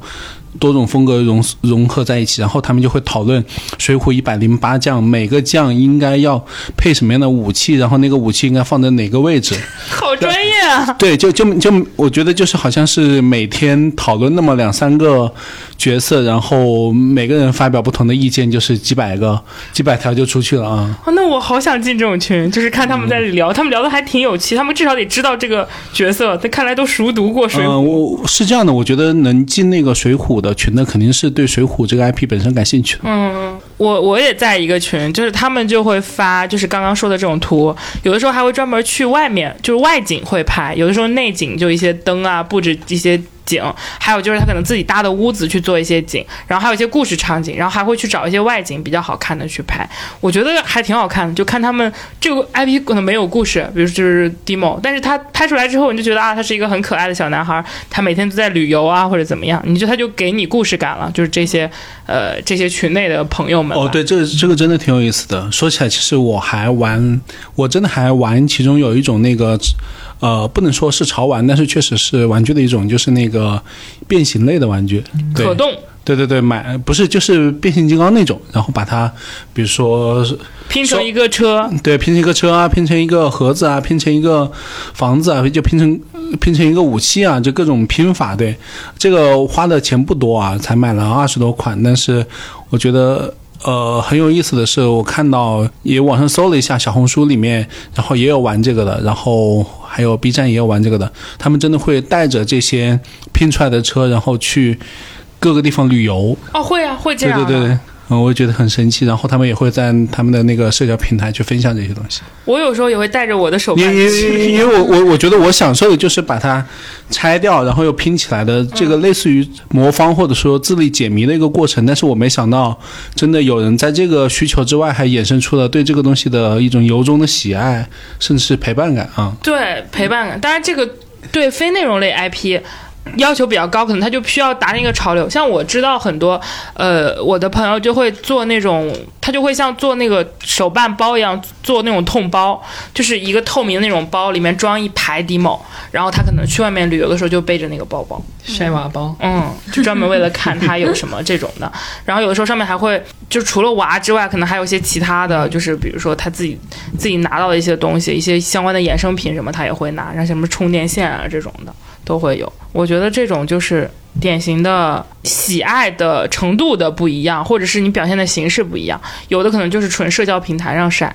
你们有谁是比较喜欢在社交平台上晒的吗？我只有在微博上晒过。就会很定期。也不会定期，就是拿到喜欢的了，嗯然后就会发分享一下，我拿到了，战果。我有了，我拥有了它。潇潇呢？我很肤浅，我就是 我就是有了新的娃，我就会发一下，就是每一个都想。告诉大家，我就拥有了一个新的娃。对，你一般在哪个平台发？就就朋友圈就发一发，就是会告诉朋友说我又有新的娃了，你们看，也不会说我可能当下买了就发，我可能存了一个月，然后我可以发九张图，然后我这一个月的九个图。那会精心的去拍它吗？就比如设计一些造型啊什么。会有的时候会，就是你可能今天心情好，那我可能把哪个娃拿出来，然后把家里的那些小道具，像之前说的那些手办道具，拿来给他们布置一个场景，可能他们在喝下午茶，可能他们在晚宴，什么都有可能。就是你别小看这个场景，其实我们还要找光，还要布置，然后还要弄，其实要很久。就是我们专门的补光灯，对，就专门拍一个它，其实是需要费蛮大劲的，就是可能一两个小时折腾的都是少的。老板露出了嗯表情。那我不不不是好事，因为我觉得就是同一个 IP，这给了很多潮玩公司新的一个盈盈利点嘛，就是你开发它的周边，然后开发它的场景，开发它的道具，对吧？而且我觉得如果这样的话，我甚至推荐啊，就是潮玩公司可以在设计这个潮玩的时候设一些那种特殊的东西，就是让别人，比如说。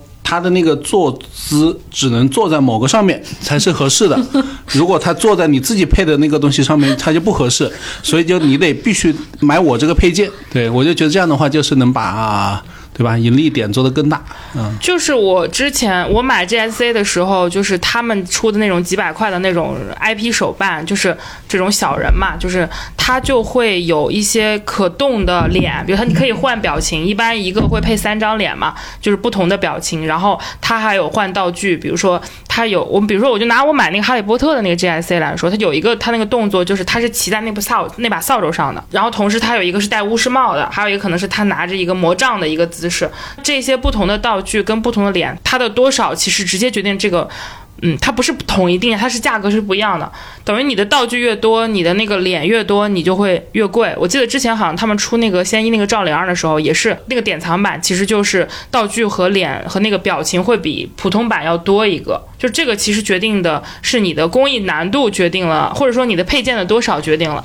我觉得未来泡玛特这样的潮玩，在它可能没有达到那种工艺上的升级之的前提条件下，它可能是可以通过这种配件来提升它的单体价格的。是是是，他们现在感觉就是在往一些创意上发展，因为其实大家对于潮玩的本身的颜值很多东西已经腻了，就是很多消费者就说，其实你设计来设计去，最后都长得差不多。差不多，嗯对我其实就想有更多的玩法。就最近那个小甜豆出那个新的那一套的时候，大家其实很多不喜欢小甜豆的人，但是会因为它它那新的一套，其实每一个都会亮灯，然后小甜豆在不同的场景里，可能在一个洗衣机里，在一个那个车房车里什么样的东西，然后每一个都有灯，然后大家可能就会因为它的这个创意，然后去喜欢它。就是说明我们单纯的当单纯的欣赏，因为对于艺术家 IP 或者对于这种非内容 IP 来说，你的这个喜爱其实是有一个周期性的。当单纯的视觉欣赏达不到的时候，你就要通过增加它的互动、可玩来来延续它的这个生命相吧？是不是可以这么理解呢？一种，我觉得玩具就得回归它的本质，就是玩玩。是的，我觉得无嗯论是潇潇的，嗯，把它拍照啊，还是说梦瑶的把它缝成包包啊，或者什么，其实都是自己开创的一种玩法。玩法。那未来会不会国内大公司会？因为这个其实偏个人嘛，就会不会比如配套都做得更好？就像我们小时候郭佳佳，你会给他，反正我知道泡玛特已经开始做衣服了嘛，对吧？嗯就典型就是可能就是希望能做一些更多的那个打扮呀这种的过程。那是不是将来也会在这块儿花更多的心思呢？就是公司的发展方向。我觉得发展方向这个东西，嗯因为盲盒这个东西还是是特别基础的一一种玩具嘛，就是不管是因为国外市场的成熟，还是说当下的一些发展，那肯定国内的公司都会慢慢的去扩展自己的品类，就会去向国外那些成熟的市场去学习他们的一些玩法。就是随着这种扩扩展跟扩充，可能就是你觉得这个人群是会更垂，还是会更更多呢？我觉得会是更多吧。嗯，因因为大家这只是之前不知道有这个，没有这个消费习惯。当大家慢慢接触多了，知道它的好了以后，就会会会买。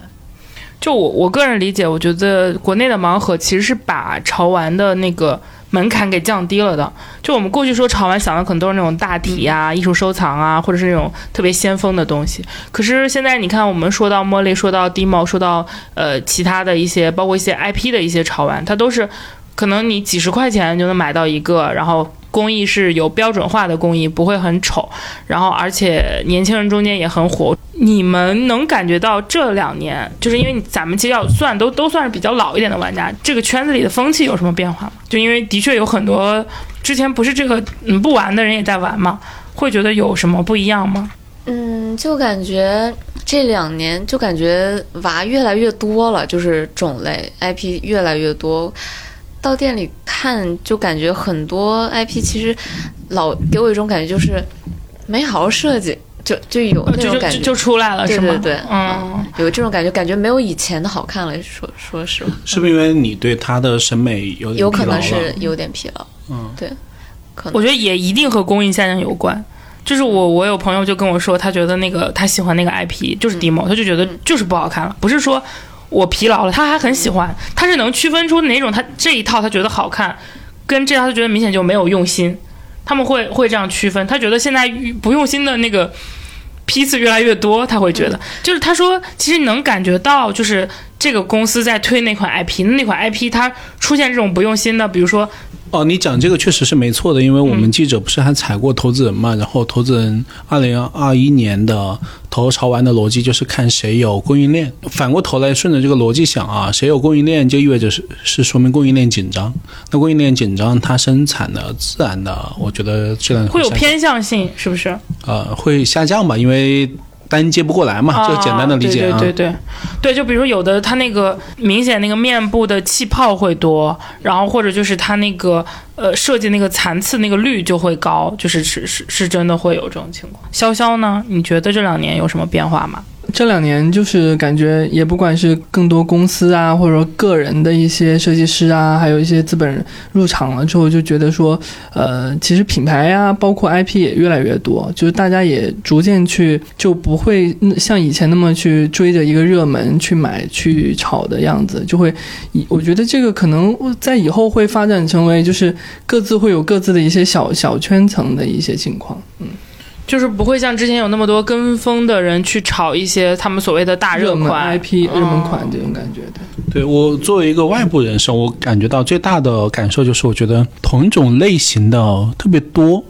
因为我不玩茉莉啊，我经常去什么 Dream Fair、BTS，我说实话，我分不清楚他们和茉莉的区别。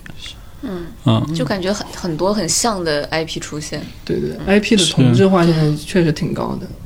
我记得我们老板之前就是有去，也是去那个一个会会展，然后你、嗯你不是看下来之后，你说你感觉你印象最深的其实是一个比较酷的一个那个那个那个设计嘛？你说其他的你觉得都很大同小异？你觉得？就是非设计师哦，非工作室的那些啊，是那种大的牌子，我觉得做的都很像。呃，甚至你刚刚讲的那种很酷的，我觉得我也是应该印象中是从设计师那看到的。比如说有那种铁链，然后一个长翅膀的女孩，然后穿过那个翅膀，然后中间稍微带一点血腥，我觉得那个印象深一点。啊但是我毫无疑问，我非常清楚这个东西肯定很难在大众市场卖得好。对这种设计，除非你是带 IP 的，可能还好，对吧？我见过很多带 IP 的这种设计，或者是就那种被束缚呀，或者是那种的卖的都特别火爆。但是这种纯设计师的，当然也跟设计师知名度有关吧。如果这个设计师是那种比较知名的，真正在潮流圈可能是能炒上价的，人家也不是按量走，是按单体价算的。嗯嗯，我们之前也采访，就是呃老板说的克苏鲁，就是有一个圈子人就是非常喜欢那种克系的，就那种看着可能正常人觉得很邪点的，那他们就会出，而他们是他们生产或者说专门做这个设计的，是完全可以盈利的，就是等于他做的这个在那个特定圈层是能能卖上价，而且能满足那个圈层需求的。我觉得这个但就是毕竟不是个大众需求嘛。对更大众一点还是茉莉这种。那所以说，为什么它会同质化？是因为萌跟可爱可能就是大众圈层对于潮玩的基本诉求。嗯，而且你把萌和可爱做的，就刚刚总结的嘛，你把萌和可爱做的好，其实要的成本相对比较低，所以可以用五十九这样的价格，然后把它批量化。对，但是我觉得，如果我个人会感觉，如果未来就是国内这些大厂想要做出自己的头部 IP，或者是变成持续性的收藏玩具，他们肯定是要在个性这儿想一些办法，或者就是最简单的方法就是我给它赋予故事。嗯，因为一个东西一旦有了故事，它就不一样了。哎，雨中，那雨中有没有看到就是？大厂是不是也在想办法做内容呢？嗯，其实泡马特就投资了两点十分，然后也在做一些动漫什么的，包括他们现在在做乐园，都是为了能让人物能够赋予它内容。包括其实你说喜欢钢铁侠什么的，你也是希望能够跟人物一起成长，你觉得他的人是有魅力的。嗯，这个以后肯定会是各个公司嗯 IP 的发展 方向。就连芭比娃娃现在都在拍电影，今年就要上映了。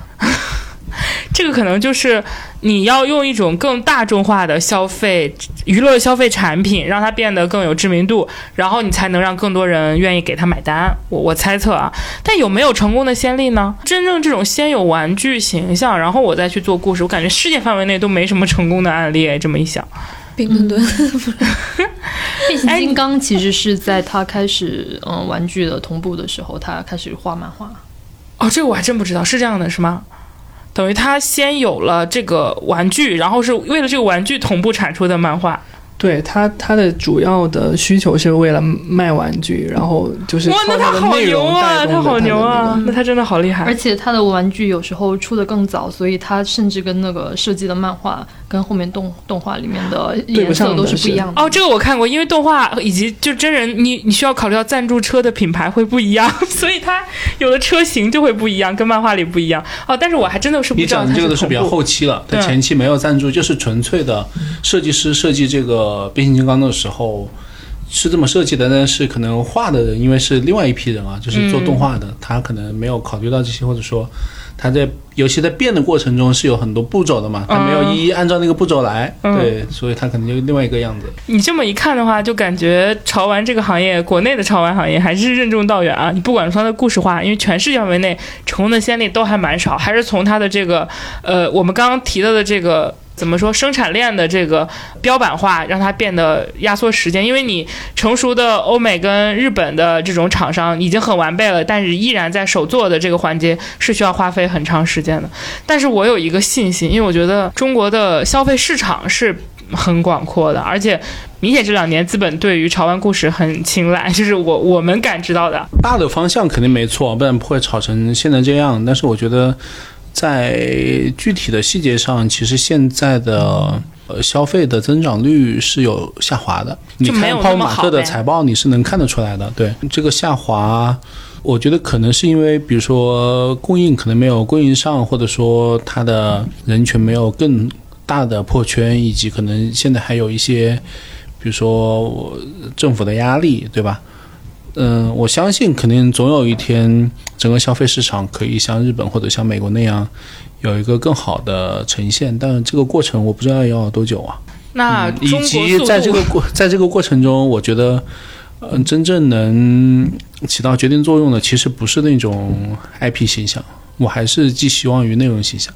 啊，你是说就是中国本土的能够嗯比较大众范围内知名的内容 IP，它的呃对，手我我我们我们就假设，呃，冰墩墩没有现在这种更多是带着传播的义务，然后由更专业的团队去打造，然后在这个一系列的化的过程中，然后通过奥运会这样的聚焦的媒体效应把它推 推出来，在这个过程中，我觉得冰墩墩身上能呈现的呃经济效益一定不是现在这样。对我，所以我觉得这里面是有很多需要市场机制配合更承受的部分吧，但是也有一个很好玩的事以及以及这个，比如说是属于那种典型的赛事 IP，然后当然它是也是归于为形象的一部分，但我觉得它更特别一点，它是跟赛事强绑定的。还有一些就是中国的内容 IP，比如说中国多少影视剧、动漫在做的时候，压根就没有想过未来的商品化这一部分呢。这么一想，罗小黑其实蛮蛮这两年我感觉运作的还蛮专业。是，但罗小黑毕竟是动漫嘛，而且它的受众是有限的嘛。我的意思是要达到像美国的星战啊，然后星际迷航啊，对，然后那个 甚至是哈利波特这种级别的。当然，现在确实也没有中国没有这样级别的 IP，但是如果有了这样的级别 IP，我们的呃商业化路径和整个商背后的商品化能不能做到这样的级别，我觉得也是目前也是不匹配的。那就期待一下《流浪地球》。啊，是《流浪地球》有个好处，它可以很更多元一点，因为科幻我觉得很适合，就是跟那种儿童的教育有关，尤其在中国一定要挂一个很好听的名字嗯。所以我觉得《流浪地球》，比如说中间设计一些有意思的呃实验设计，然后包括它的车可以做一些所所谓的什么智能机器人，然后让孩子参与 STEAM 教育，对吧？挂上这些概念，然后我相信可以卖得更好。包括嗯，今年要上的《三体》，我觉得其实在这方面也是有很强的。当然，它可能没有那么像你说的《星战》，我觉得真的也不一定，它的那个受众群也可能是很广阔的。但其实像星战的玩具开始出来的时候，制片方也不知道会这么火。他们他们当时也是属于，嗯、玩具方想要去 Kenny 想要去找制片方去要一些提前看片啊，或者去找一些宣传资源的时候，并没有匹配。是后面玩具卖火了以后，影视公司才知道哇，原来这么赚钱，才 才会开始跟上节奏。嗯星战毕竟是一个说起来三十多年的 IP 了嘛，但是你看，变到《冰雪奇缘》的时候，迪士尼就主动多了，可能也是因为有先例、有经验、跑通了，所以他才能一直这么衍生品。那这其实就是泛衍生品业务，这就其实就不算潮玩了。那他就可能就是跟很多品牌去联合做一些开发的东西了。反正整体来看，我还是觉得，至少对我个人来说，目前我对于手办的热爱应该还是可以撑个十年吧。就是已有 IP 的我收藏的东西，应该还是能再苟十年。这个就是我从中间获得的陪伴感，以及我因为这个跟其他的朋友产生的一种社交的亲密关系，都是我从中间的最大的获得感。那牧羊，你觉得你能买十年的茉莉吗？我可能不行。但内容 IP 会强一点。对但内容 IP 可以，因为内容 IP 一直生产新的内容。对，包括像现在，我可能都会去买老的迪士尼的玩具，以前的可能它电池都安进去没用了，可能我还是会买的。那就说明真的内容 IP 它的魅力还挺大的嗯嗯本来就应该更强嘛。嗯，是，但也不是一定要更新，只是你可以常看常新罢了。对，其实像现在我没有看哆啦 A 梦了，但是哆啦 A 梦的很多东西我都还是会买。其实是因为它那个 IP 可能在我小时候留下了一些非常深的印记。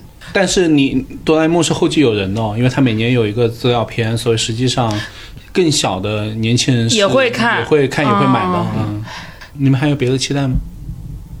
其实我是想，就潮玩来说吧，我希望它的内容能更充实一点。就我觉得现在很多 IP 其实不会想去了解它到底是怎么来的。其实我觉得这个也很重要，就是你我长时间的喜欢一个 IP 的话，其实我是愿意去了解它的，我想去挖它的，就是得给我那个感觉。我觉得现在很多 IP 就是给人的感觉出来的太太快太简单了，就不太会想要下手去买它。我记得最开始 Molly 不就是是一个很多变的一个女孩儿的感觉，就她代表的是她在不同的就是百变的那种还呃性格，还有那种在任何场景跟职业状态，包括就是。动物态啊，等等等等，这种她都有一个自己的那种表达嘛，就还挺自由、挺酷的那种感觉。对，而且其实一代、二代 Molly 她跟现在样子完全不一样。就其实我还更喜欢她以前的样子，她现在好像，它现在太乖、太漂亮。对对对，对我就觉得她比之前好看了。对，就我感觉我还收了很多她就是以前的样子，丑丑的、扁扁的，然后做的，我觉得那个很可爱。对，我觉得最早它嗯给我的感觉她更酷，但现在给我感觉就是她更精灵可爱一点。对，就感觉以前的他更特别。其实我觉得 IP 还是是为了市场的，嗯，为了市场，所以对改变了一些对，啊。变得萌萌的了。嗯潇潇呢？潇潇呢？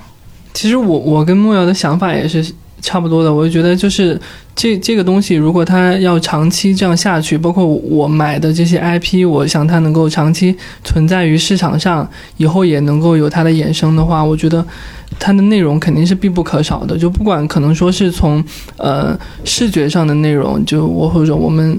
呃，平时能够看的一些什么动漫啊、电视啊之类的，但是它还有一些别的东西也可以去做，比如说它可能跟一些品牌联合去做一个什么东西，然后它这个东西其实也算是它内容的一部分，就是能够把这个 IP 比现在，当然比现在那种纯商业化的品牌联名会更丰富、更有内涵一些，就也也可以是把这些 IP 延续下去的一个步骤吧，一个一个方向。嗯，嗯，老板呢有什么期待啊？就期待，因为毕竟也是在这个行业的生产链的末条吃饭啊，对，就期待这个整个行业越来越好。